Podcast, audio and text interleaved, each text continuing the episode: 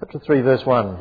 See now, the Lord, the Lord Almighty, is about to take from Jerusalem and Judah both supply and support, all supplies of food, all supplies of water, the hero and warrior, the judge and prophet, the soothsayer and elder, the captain of fifty and man of rank, the counselor, the skilled craftsman, and clever enchanter. I will make boys their officials. Mere children will govern them. Verse 16. The Lord says, the women of Zion are haughty, walking along with outstretched necks, flirting with their eyes, tripping along with mincing steps, with ornaments jingling on their ankles. Verse 24, instead of fragrance, there will be stench. Instead of a sash, a rope. Instead of well dressed hair, baldness. Instead of fine clothing, sackcloth. Instead of beauty, branding. Their men will fall by the sword, your warriors in battle. Chapter 4, verse 2. In that day, the branch of the Lord will be beautiful and glorious. The fruit of the land will be the pride and glory of the survivors in Israel. Let's ask God to help us understand.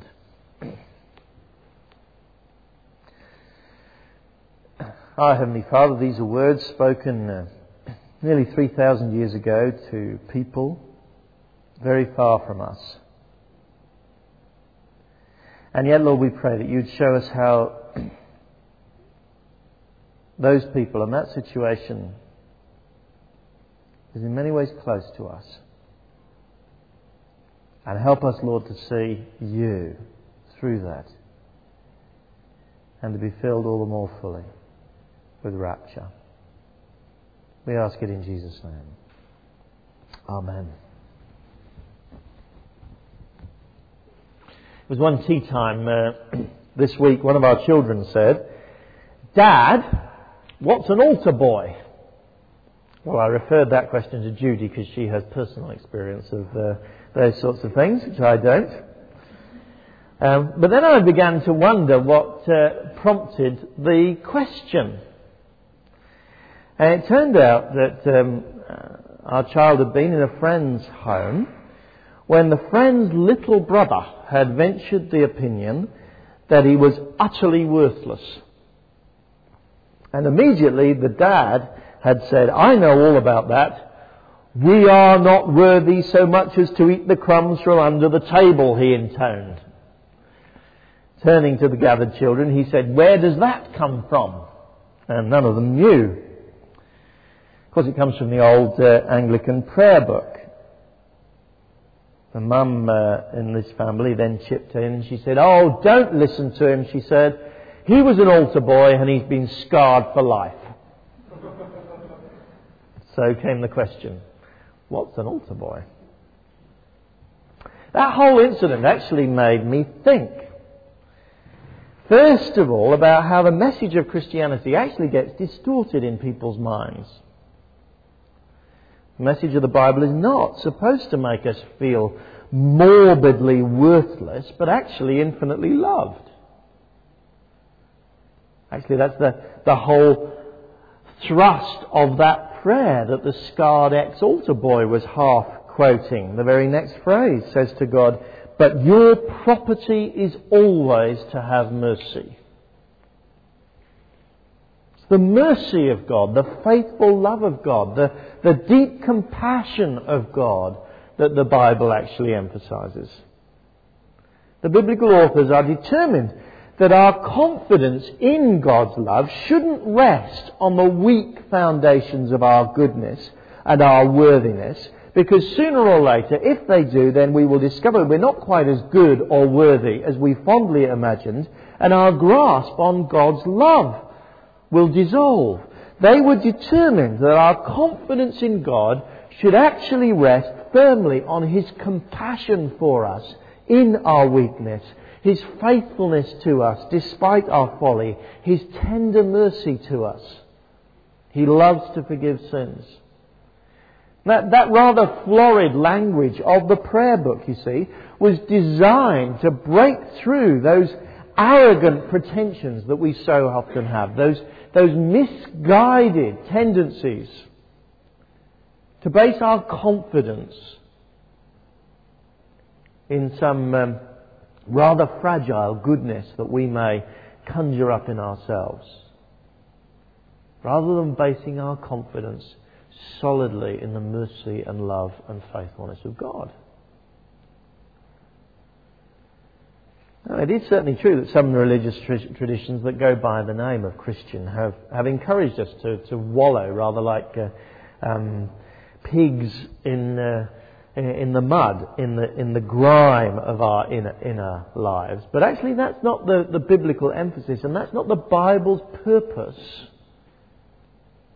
in showing us our sin and our weakness. But whatever the reason, this dad had not seen it. He'd been made to feel utterly worthless. But then I thought a little bit further. Certainly, some um, people's Christian experience has given them a massive weight of shame. But it seems to me that abandonment of that old prayer book style of self deprecation hasn't eliminated feelings of shame at all. In fact, I think you could make a strong case that our feelings of shame are greater. Our um, motto, of course, is the L'Oreal motto, motto, because I'm worth it.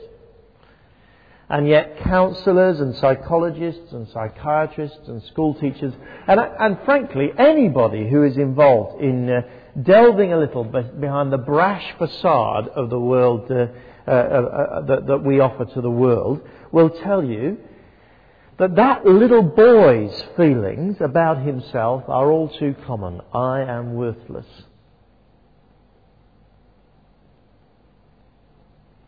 It was interesting that in this family that had self consciously put aside what was perceived as a, a past wallowing in shame, had not been able to insulate their own children from that feeling. Actually, the majority of people I, I, I speak to would, would say, I think, um, who are involved in dealing with people's inner lives, that those feelings of shame are growing amongst us. I wonder why. Of course, there are still plenty of people who blame Christianity for that, as that dad did. But you see, our society is moving further and further from its Christian roots. More and more people are growing up with no Christian background. The claim that it is Christianity that has imposed those feelings of shame on them gets weaker and weaker as the years go by. Now, I think there's something else going on. Something that was going on in the Judah of Isaiah's day. Judah, if you have um, um, been with us, you will know, has uh, um, in large part, abandoned God. In Isaiah chapter 1, for instance, God says that He reared them, He brought them up, but they have rebelled against me. Chapter 1, verse 2. Judah, says God, has, has found actually in itself a growing sense of woundedness and brokenness. Chapter 1 verse 6, from the sole of your foot to the top of your head, there is no soundness, only wounds and bruises and open sores, not cleansed or bandaged or soothed with oil, says God. God offers them forgiveness. But they will not accept it. Isaiah chapter 2 then uh, explores two future possibilities for that nation of Judah. Two future uh, uh, communities. One we called the, the community of destruction. Community of destruction especially for the proud. Chapter 2 verse 12. The Lord Almighty has a day in store for all the proud and lofty, for all that is exalted. They will be humbled, says God. But there is another community as well in chapter 2. A community of, of global peace and reconciliation. Verse 3, for instance. Many peoples will come and say, Come, let us go up to the mountain of the Lord. They will beat their swords into plowshares, says Isaiah. And so we come to uh, chapters 3 and 4 of Isaiah. And Isaiah portrays to us once again those two potential communities.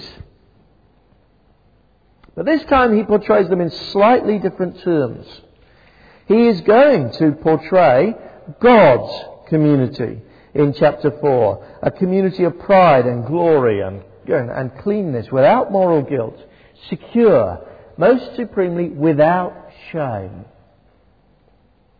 But before he gets to that, he's going to describe another community in chapter 3. Community of people opposed to the living God. And this, we find, is a community in which shame grows and grows and grows, despite their desperate aims to hide it. And God quite unabashedly tells us why that shame grows. He causes it. That's what we're going to uh, uh, look at this morning then in these uh, two chapters. First of all, in chapter 3, we are going to see God's words to this community opposed to Him.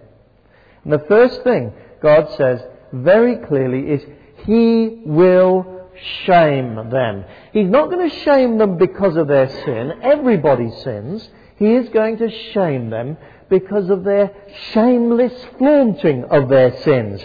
Verse 9. The look on their faces testifies them again, against them, he says. They parade their sin like Sodom. They do not hide, hide it. That's why. How is God going to shame them? Well, two big things he is going to say. The first, he says in the first 15 verses of chapter 3, is he is going to shame that whole community, that whole society, by removing their leaders. Removing absolutely everything that makes them feel secure, in fact. See now, the Lord Almighty is about to take from Jerusalem and Judah both supply and support, all supplies of food, all supplies of water, the hero and warrior, the judge and the prophet, the soothsayer and the elder, the captain of fifty, a man of rank, the counselor, the skilled craftsman, the clever enchanter. All sorts of leaders he's going to take from them. He's going to take their charlatans away, for a start, the soothsayers and the clever enchanters. That's no great loss, is it? He's going to take their, their military strength away, though, their warrior and their captain of 50 and their man of rank. He's going to take their wisdom away from them as a society, their counselor and elder, their prophet. He's going to take their, ju- their, their, their, justice away from them, their judge. He's going to take their cultural refinement away from them, their skilled craftsmen. And instead, he is going to allow youths to rule them. Verse 4 I will make boys their officials, mere children will govern them. And he will allow anarchy to prevail. Verse 5 People will oppress each other, man against man, neighbour against neighbour. The young will get, rise up against the old, the base against the honourable. How far do you think we as a society have gone down that road?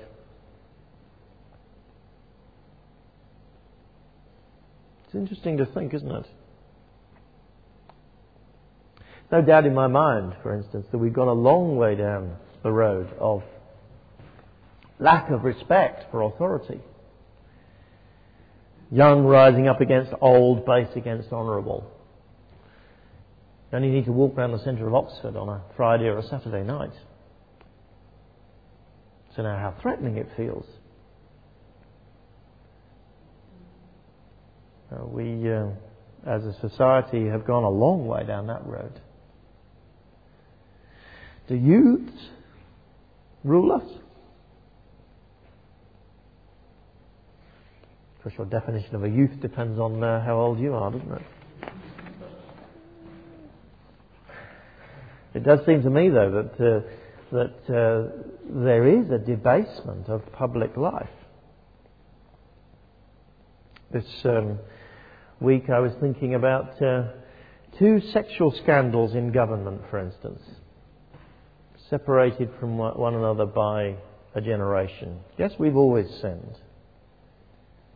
But it's interesting to see how people respond to sins. Just a few of you will remember the Profumo affair in 1963. John Profumo got involved in um, a brief liaison with a girl who was also involved with the Soviet military attache, which wasn't a very wise thing since he was a cabinet minister. He resigned. What not everybody knows is that John Profumo then devoted the rest of his life to uh, charitable work amongst deprived people in East London. And actually got a CBE for it. There was a man who failed, but who I can't help feeling was of a different ca- uh, calibre to some of our more recent um, cabinet ministers who've been involved in sexual scandals. You seem then to trade on their reputation of being slightly uh, dubious.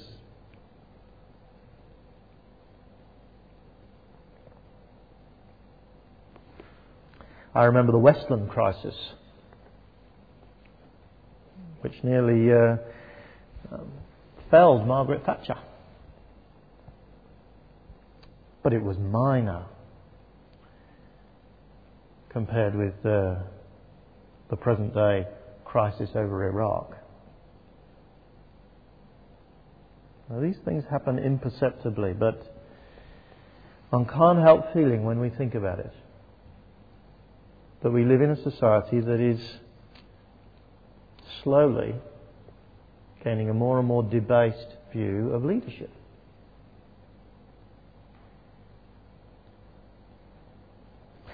And have we um, had our military security uh, removed? Well, it's interesting, isn't it? One, just a small little group of fanatics now can under, undermine military superpowers.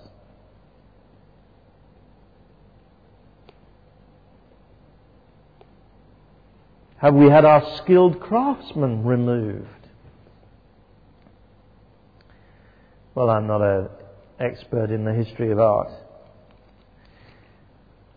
There is much that's going on at the moment that is interesting in the artistic world. But much of modern art is characterized by simply a desire to shock, simply a sense of negativity and deconstruction. I wonder.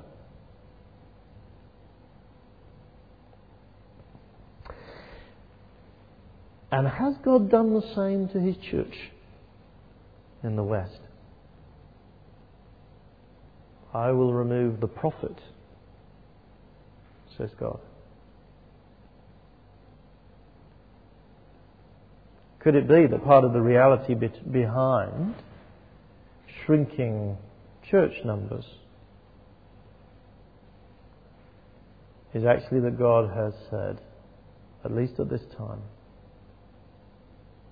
I will not raise up great leaders.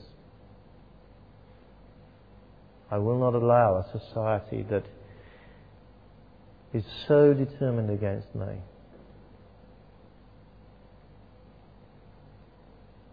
to have a church which thrives as it once did.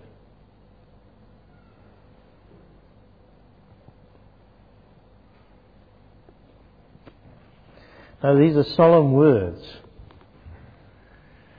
And they are important words for us, I think, as we reflect on our society, our world. God was determined to shame Judah by removing leaders.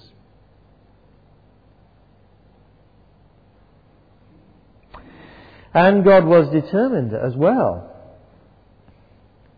to uh, shame them by exposing that hidden shame And uh, uh, from verse 16 onwards, God moves much more from, uh, from, from the national life of the nation to interpersonal life and particularly focuses on the women. The Lord says, The women of Zion are haughty, walking along with outstretched necks, flirting with their eyes, tripping along with mincing steps, with ornaments jingling on their ankles.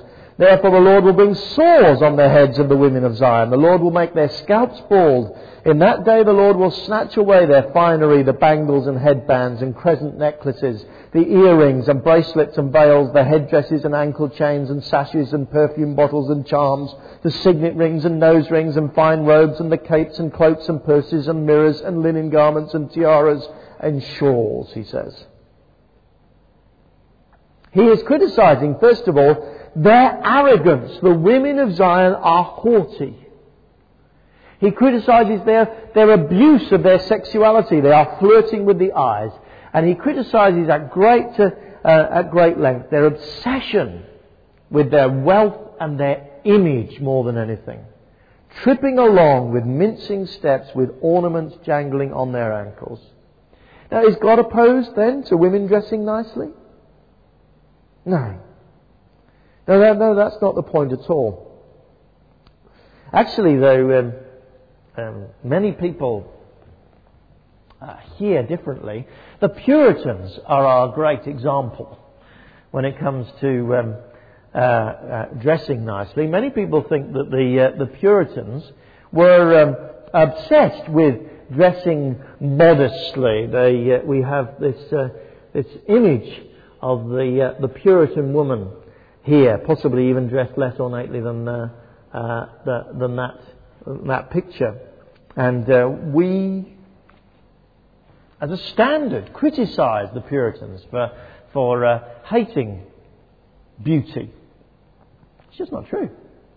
It's a complete misrepresentation of the, of, of uh, the history of the Puritans. First of all, generally, they, they dressed colourfully and actually were criticised for it by um, some certain more ra- radical people. Famous quote from Matthew Fox that uh, the Puritans were terrible for their, for their uh, ribbons and bright colours that they wore. The reason why all the uh, portraits of Puritan women are like this is because in the 17th century that was the height of, height of fashion. It was a Dutch uh, uh, fashion that had become uh, widespread throughout Europe. And so, of course, on special occasions, they dressed really smartly in the little black number, which was a little bit bigger in their case. But black and white was very smart. And that was how they dressed. They, they, they are a great example to us, actually, of, uh, of people who understood God's mind on how to dress. Yes, they did avoid excesses. But no, they weren't afraid of looking smart and being proud of it. Now, this, this, this criticism here in Isaiah chapter 4 is not at all against rejoicing in bright colours and good clothes. No, it is all about, in fact, using clothes to flaunt wealth, using clothes to uh, flaunt our sexuality, using clothes perhaps um, uh, more than anything else to manipulate others. Women know men are very manipulable. And some abuse that. Now, in different cultures, precisely what that means will be, will be quite different. If you go to India, a glimpse of ankle is far more shocking than a glimpse of midriff. We have to understand um, the, the, the cultural messages that we are given. But in our own culture, particularly, everybody learns the difference between enjoying being beautiful and using the way that we dress to manipulate others.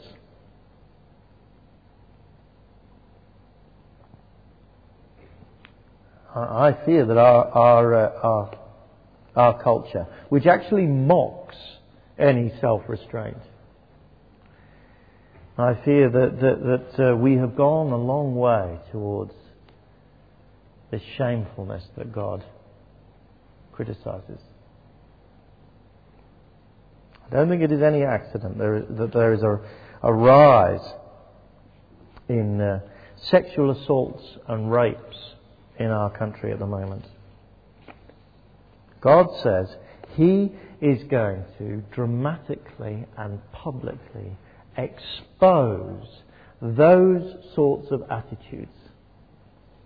Look at verse 24. Instead of fragrance, there will be a stench. Instead of a sash, a rope. Instead of well dressed hair, baldness. Instead of fine clothing, sackcloth. Instead of beauty, branding, he says. He will not allow that brazen, arrogant behavior.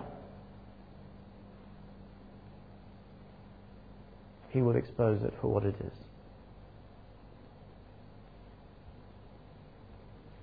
Now, um, one of the icons of our time, of course, is Madonna. She's uh, uh, epitomized these attitude of brash sexuality. In 1997, she declared she was a material girl, if you remember. But actually, recently, she has become dissatisfied with that. She's embraced a movement, a Jewish uh, mystical movement called Kabbalah. And uh, last year, she released an album entitled American Life. And uh, here are some of the lyrics of the title, title track.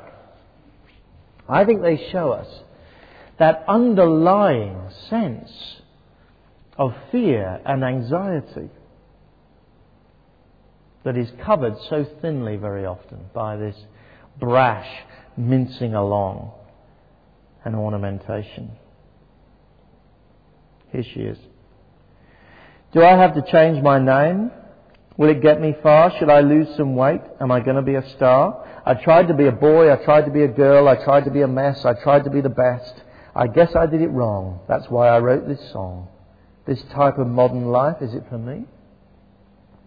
I tried to stay ahead. I tried to stay on top. I tried to play the part. But somehow I forgot just what I did it for and why I wanted more. This type of modern life, is it for me? I do yoga and Pilates and the room is full of hotties. So I'm checking out their bodies and you know, I'm satisfied. I've got a lawyer and a manager, an agent and a chef, three nannies, an assistant and a driver and a jet, a trainer and a butler and a bodyguard of five, a gardener and a stylist. Do you think I'm satisfied? I'd like to express my extreme point of view. I'm not a Christian and I'm not a Jew. I'm just living out the American dream. And I just realized nothing is what it seems.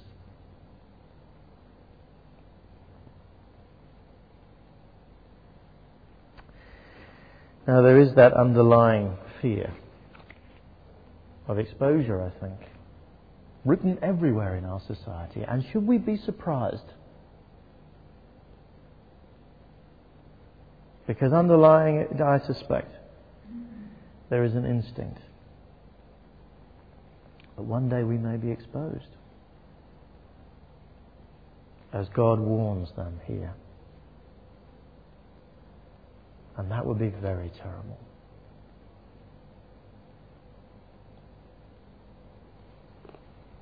God shames then a haughty, wealth displaying, sexually manipulative culture. The more we defy, defy him, the more we store up for ourselves disaster. But in these ch- couple of chapters, there is another community, described actually in chapter 3 as a remnant, a community which lives at the same time as this community which is storing up for itself ever increasing levels of hidden shame. It exists, as chapter 4 verse 2 puts it, in that day, in the same day. A community which is, though, is utterly different. A community which loves God. That's what we're going to look at now, then. At the heart of this community, in chapter 4, verse 2, is a branch. In that day, the branch of the Lord will be beautiful and glorious. The fruit of the land will be the pride and glory of the survivors in Israel. The branch, you see, was a, um, was a, was deeply symbolic and therefore a very useful image for more than one of the prophets. It was a symbol of regeneration, a stump that has been cut off grows another branch. It was a symbol of strength. Again and again in the Old Testament, you find that uh, a branch is used to symbolize the, the, the strength of a tree, the strength of a nation, the strength of a person. It was a string, symbol of fruitfulness as well. Branches bear fruit. So Isaiah uses this image, anticipating Jesus Christ. He is this branch. It becomes uh, clear later in, in Isaiah that this branch is a descendant of David. This branch is going to be a great king. This branch is Jesus. And this branch is going to be beautiful and glorious. And God's people are going to be a people enraptured with that beauty the beauty of Christ. It, it's such a great com- contrast to the, that false beauty of these mincing women adding, adding ornament upon ornament to their bodies to try desperately to maintain a sense of their own beauty. And then here is another community who finds beauty in Jesus.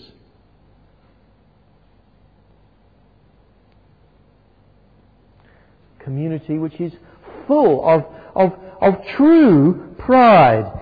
The branch of the Lord will be beautiful and glorious. The fruit of the land will be the pride and glory of the survivors in, in Israel. Is the fruit of the land um, the branch, the same, same thing?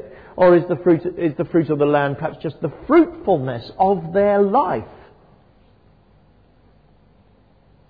But this life, living, um, uh, enraptured by Christ's beauty, does produce fruit and is, does produce true pride in God's people.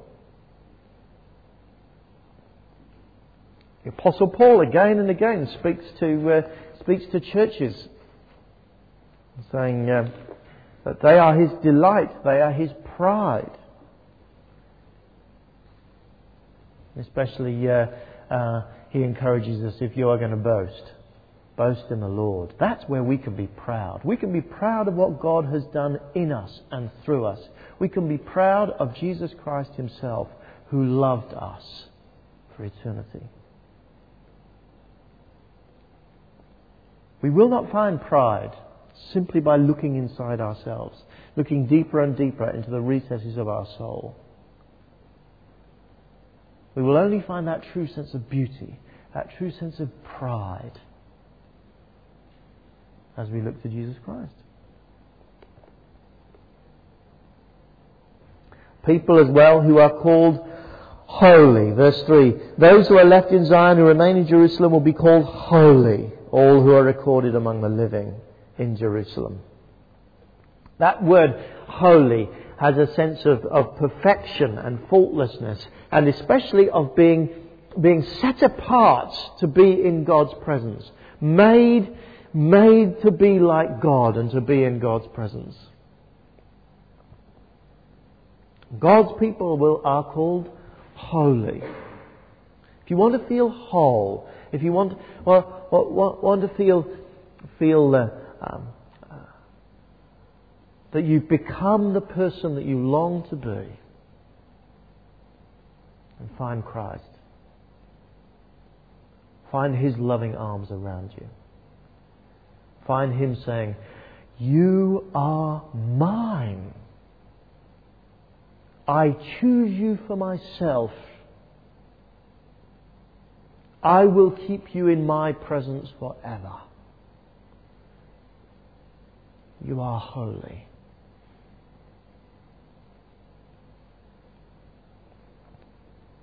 Community as well, who, um, oh, I missed out a section, let's um, nip back, who are clean. Do you see verse 4? The Lord will wash away the filth of the women in, in, of Zion. He will cleanse the bloodstains from Jerusalem by a spirit of judgment and a spirit of fire it's not, you see, they're not clean because they were never dirty. It's not clean, they're not clean because they've suddenly discovered the, the perfect person that was inside them all along trying to get out. They were dirty. And God washes them. Cleansing the filth of those women. They did have the deep embarrassment of blood on the streets of Jerusalem because of the injustice that they per- perpetrated to one another. But God cleanses those bloodstains from Jerusalem.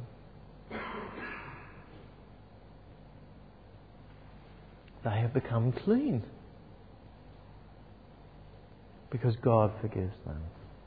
Yes, it's with a spirit of judgment and fire, says God. From the New Testament perspective, we know what that meant. Yes, God still had to judge sin,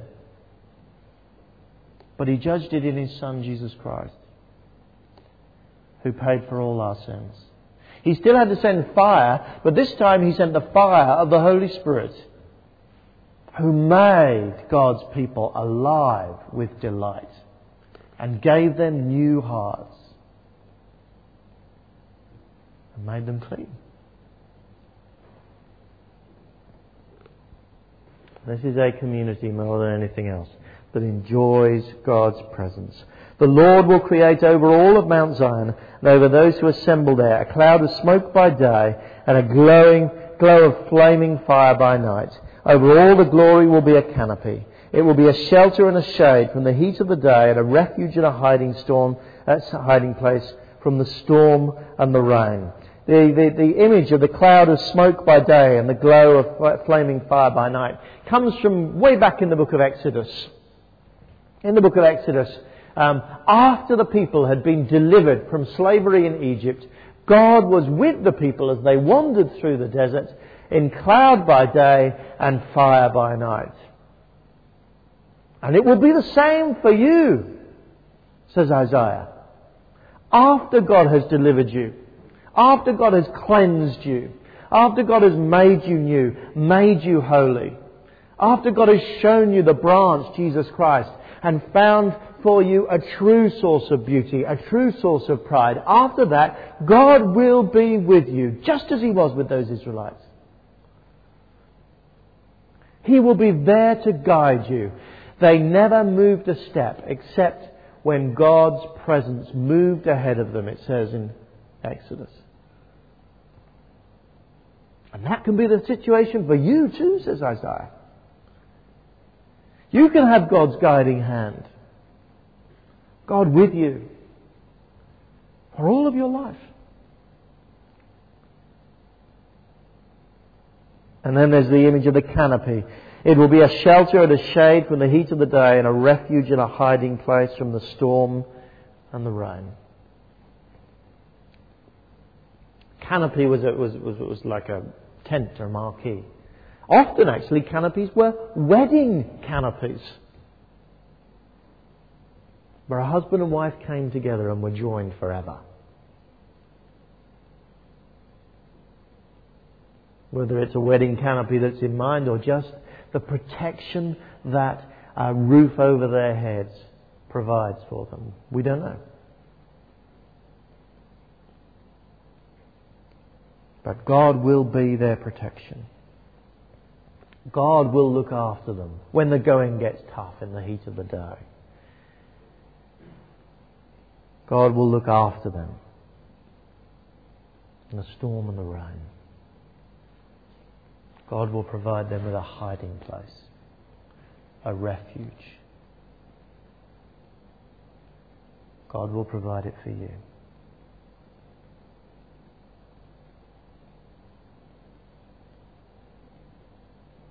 That's the new community then. That God promises. A community so dramatically different from that community which is desperately trying to rule itself, desperately trying to persuade itself that it's beautiful, and increasingly finding shame catching up with it. Did you notice everything about that new community is focused on God and Christ? On the branch of the Lord. We become beautiful as we see the beauty of Christ. We find a true basis of pride as we see what Christ has done for us and through us. We become holy, complete, special. As we find that God has done that for us, we find cleanness as God wipes away our filth. We discover confidence and security and, and being at home when we find God with us as a pillar of cloud and fire and a canopy.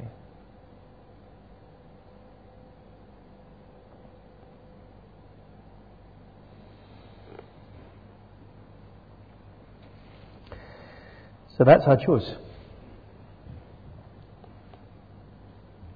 It's a stark one, but in the end, it's one that faces every single one of us.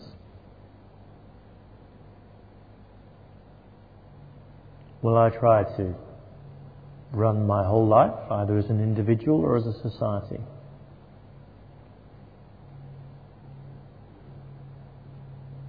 and find that God chips away at my power to rule, my power to control, my power to protect. Brings me lower and lower and lower.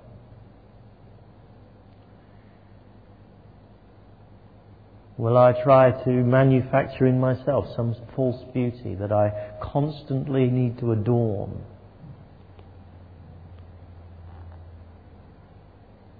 And feel inside myself the growing well of ugliness.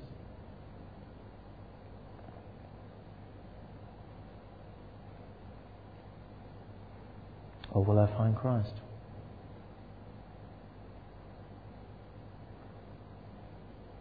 Who makes me whole, who makes me holy, who stays with me to guide and protect me forever.